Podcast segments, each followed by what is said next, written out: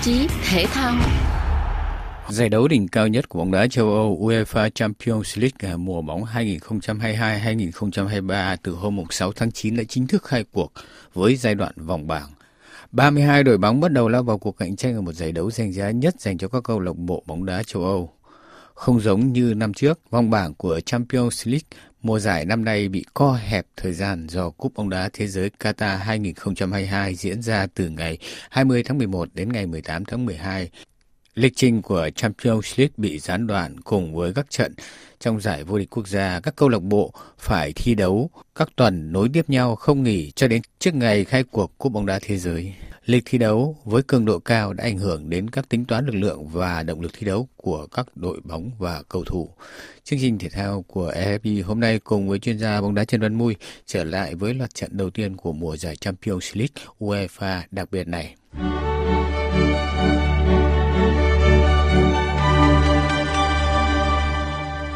Xin chào chuyên gia bóng đá Trần Văn Mui.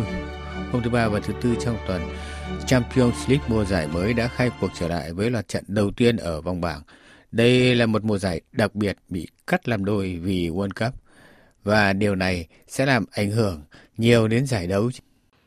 Champions League năm nay tức là 22-23 đó thì nó có mấy cái điểm mà chúng ta nói là nó khá đặc biệt bởi vì nó vẫn là cái lịch bình thường nhưng mà nó lại có cái World Cup vào cái dịp của tháng 11, tháng 12. Nói theo UEFA đó là một cái lịch bất thường. Nó làm ảnh hưởng đến các cái giải đấu của châu Âu. Mà chúng ta biết rằng là châu Âu là tâm điểm của bóng đá thế giới.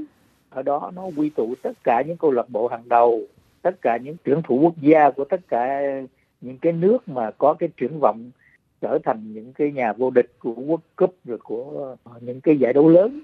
Nó cái thời điểm đó nó trái khoái như vậy. Cho nên là cái điểm đặc biệt đầu tiên mà chúng ta muốn nói là cái Champions League nó có một cái sự ảnh hưởng rất lớn và cái ảnh hưởng đó thì nó dắt dây cho đến UEFA Nation League này, rồi đặc biệt là ảnh hưởng đến tất cả các cái đội tuyển mà có lọt vào trong 32 cái nước mà dự cái vòng chung kết của World Cup. Trong đó nó có cái vấn đề của lịch thi đấu. Nếu như cái mùa trước thì ở cái vòng bảng này là người ta thi đấu trên 12 tuần. Tức là nếu mà chia đều ra thì coi như là cứ 2 tuần thì có một trận đấu. Thì đó là bình thường. Và nó kéo dài từ đầu tháng 9 cho đến đầu tháng 12. Nhưng mà vì do cái World Cup cho nên cái lịch thi đấu của vòng bảng ở Champions League của mùa này thì nó chỉ kéo dài được có 8 tuần thôi. Và như vậy có nghĩa là cứ cái lượt thứ nhất, cái lượt thứ hai có 7 ngày. Rồi sau đó được nghỉ 20 ngày. Rồi lại tiếp tục lượt thứ ba đến lượt thứ tư cũng cách nhau có 7 ngày, nghỉ 14 ngày. Bước vào cái lượt cuối cùng tức là cũng 7 ngày. Như vậy là trong 8 tuần mà đá 6 trận thì đó là một cái lịch nó rất là căng. Không những thế, cái Nation League, đội tuyển quốc gia, thì cái lượt thứ 5 và lượt thứ 6 là những cái lượt mà gọi là quyết định của cái bảng A là cái rất là nhiều cái đội tuyển quốc gia đó đi vào World Cup thì lại diễn ra ngày 23, 22, 23, 24 tháng 9. Rồi lượt 6 là ngày 25, 26, 27 tháng 9. Thì rõ ràng rằng là cái lịch thi đấu rất là co hẹp và nó ảnh hưởng. Từ đó cho nên người ta nghĩ rằng là tất cả những cái đội bóng mà là ứng cử viên cho cái chức vô địch hay là những cái đội đoạt cúp thì có lẽ họ cần phải có cân nhắc đến cái chuyện tức là sử dụng lực lượng hay là chơi như thế nào. Do đó cho nên là cái đó nó ảnh hưởng và những cái bất ngờ thú vị có lẽ cũng đến từ một trong những cái nguyên nhân của cái lịch thi đấu mà xáo trộn như vậy. Những xáo trộn đó đã có ảnh hưởng ngay vào các loạt trận đầu tiên của vòng bảng với những bất ngờ lớn. Ông nhận định thế nào về loạt trận đầu tiên của Champions League vừa diễn ra? Cái lượt trận đầu tiên đó, nó rất thú vị và nó cũng nhiều bất ngờ. Cái dự báo của Champions League của cái mùa này thì nó cũng không có khác gì ở những cái mùa khác. Bởi vì vào trong cái cúp của Champions League này đó, khoảng chừng 14-15 cái mùa giải gần đây nhất thì cũng chỉ là những cái câu lạc bộ của những cái giải hàng đầu thôi. Của Premier League, của La Liga, của Bundesliga, của Serie và một cái câu lạc bộ mà gần như là duy nhất mà cũng mấp mé đến cái này là của Ligue 1 là Paris Saint-Germain thôi. Do đó cho nên vẫn là những cái đội bóng Manchester City, Liverpool, Paris Saint-Germain, Bayern Munich, Real hay là Barcelona, Chelsea, Tottenham mới trở lại đấy. Kể cả Juventus hay là Atletico, Inter, Milan, vân vân. ta vẫn dự báo những cái câu lạc bộ mà tôi vừa kể tên đó là vẫn là ứng cử viên cho cái chiếc vô địch Giải Đỏ Cúp. Ở từng cái bảng đấu thì người ta cũng đưa ra được những cái dự báo. Ở cái bảng A thì chắc là Liverpool rồi, trong đó có sự tranh chấp giữa Ajax, Napoli cho vị trí thứ hai. Hay là ở bảng B thì có Atletico rồi tranh chấp giữa Porto, Leverkusen chẳng hạn. Hay là bảng C được coi là bảng tử thần đó, thì là nó gồm có Bayern Munich, Barcelona và Inter. Rồi bảng D thì là Tottenham, Frankfurt, Marseille thì gần như bằng nhau. Rồi bảng E thì là Chelsea, Milan.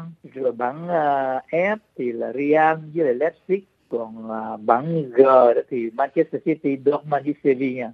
Cuối cùng là bảng H thì Paris Saint-Germain, Juventus, Benfica thì có chuyển dần. Thế thì bất ngờ và thú vị là thế này. Cái thú vị thứ nhất là hầu như tất cả các cái trận đấu đó, nó đều diễn ra một cách rất là hào hứng ngay từ ban đầu. Trận nào cũng đầy ắp khán giả và những người hâm mộ đó, người ta rất là cảm thấy rất hào hứng với cái Premier League. Thì trong số 16 cái trận đó thì tôi có đến 6 cái trận nó có cái kết quả mà chúng ta nói là kết quả đầy bất ngờ. Thứ nhất là Chelsea, một trong những ứng cử viên mà đã từng là vô địch những cái mùa gần nhất đó, thì lại thua Dynamo Zagreb 1-0. Rồi cái trận bất ngờ thứ hai là một trong những cái đội bóng mà cũng là hàng đầu của Premier League là Liverpool thì lại thất bại một cách thảm hại trước Napoli với cái tỷ số rất là đậm. Cái trận thứ ba nữa là Shakhtar Donetsk thì thắng Leipzig cũng rất là đậm mà thắng ở trên sân khách. Rồi Sporting Lisbon lại thắng Eintracht Frankfurt, tức là một cái đội bóng mùa rồi đó là vô địch cái Europa League, thắng đến 3-0 cũng ở trên sân khách. Rồi cái câu lạc bộ Brugge thì lại thắng Bayer Leverkusen. Brugge thì so với lại Bayer Leverkusen thì nếu mà nói về đẳng cấp thì là họ thấp hơn ấy. Nhưng mà rồi họ cũng thắng 1-0. Thì những cái trận đấu như vậy đó thì nó đầy cái bất ngờ. Nhưng đúng là trận đầu tiên chưa thể nói lên được gì nhiều.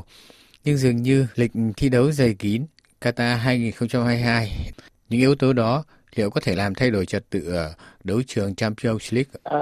Đúng là cái lượt trận đầu tiên thì chưa nói đến điều gì cả. Tuy nhiên với những cái trận mà họ phải thua những cái đội bóng mà chúng ta nói là đang nằm ở kèo dưới ấy, thì rõ ràng là nó ảnh hưởng đến cái việc, tức là cái chặng đường tiếp theo.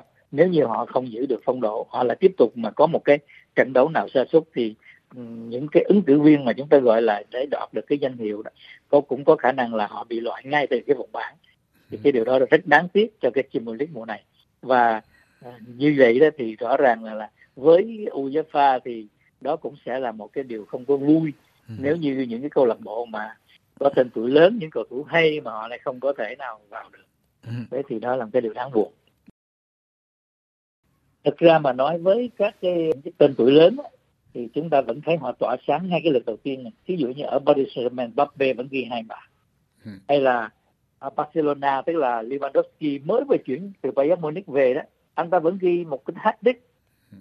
Rồi một cái cầu thủ khác nữa là Richarlison chuyển từ Everton về Tottenham, thì cái người này lại ghi 2 bàn.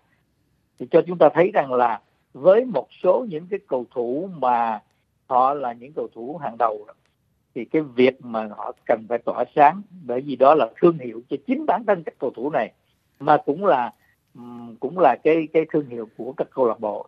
Tuy nhiên á, đối với lại những cầu thủ mà trong đội tuyển quốc gia đó thì rõ ràng là họ cũng cần phải có cái sự suy nghĩ với một cái lịch thi đấu như vậy làm sao đấy, thì có đôi khi nó cũng có những ảnh hưởng. Xin cảm ơn chuyên gia bóng đá Trần Văn Mui đã tham gia chương trình với chúng tôi hôm nay.